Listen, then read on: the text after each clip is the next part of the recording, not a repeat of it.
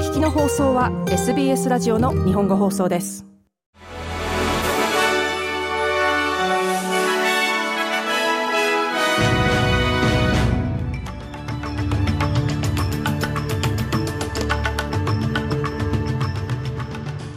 じゅうにがつじゅうはちにち月曜日、 エスビーエス 日本語放送ニュースフラッシュをシドニーから大場恵美がお届けします。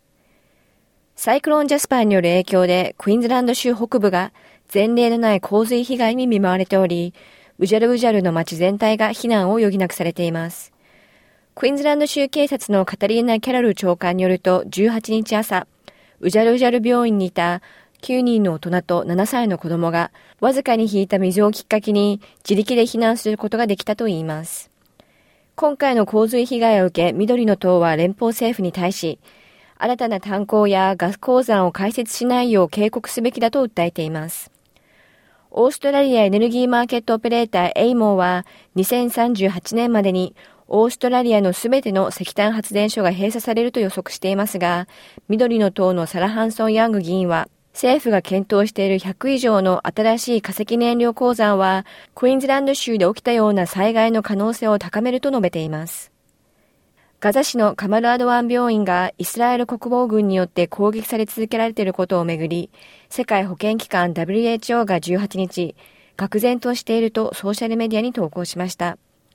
パレスチナ自治政府は負傷した患者を含む人々が病院の中庭でイスラエルのブルドーザーに押しつぶされて生き埋めにされたという報告について、現在緊急の調査を進めています。ガス会社サントスの弁護士がバロサパイプラインの建設を阻止するために文化遺産を武器にしたと人類学者のガレス・ルイス氏を非難しました。土地の伝統的所有者であるサイモン・ムンカラ氏は、ダーウィン沖でのガスパイプライン建設がティウィの文化遺産に影響を及ぼすと訴えています。オーストラリア自動車協会が発表した最新データによると、過去じゅうにかげつの間に国内ではせんにひゃくにんが交通事故により命を失っており、今年はにせんじゅうはちねん以来、オーストラリアで最も交通事故死が多いいちねんとなりました。また交通事故により毎日ひゃくにんいじょうが入院していることも明らかになりました。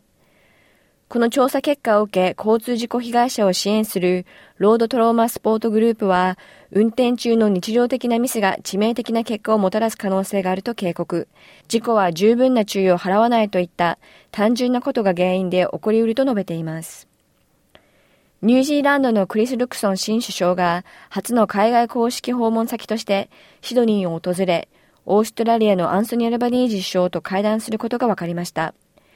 はつか水曜日に予定されている日帰り訪問では、会談、プライベートランチ、そして共同記者会見などが予定されています。香港国家安全維持法に違反したとして逮捕されていた民主派新聞アップルデイリーの創設者、ジミー・ライの裁判が始まりました。アップルデイリーは中国政府が香港での自由な表現を制限する以前からさんじゅうねんにわたり、香港の主要な報道機関として活動してきましたが、中国政府はライについて国家安全を損ねる海外勢力と共謀したとして非難。ライは終身刑に直面しています。以上、じゅうにがつじゅうはちにちのニュースフラッシュでした。なお、さらに毎日のニュースをお聞きになりたい方は、エスビーエス 日本語放送ポッドキャストをフォローするか、エスビーエスドットコムドットエーユー スラッシュジャパニーズをご覧ください。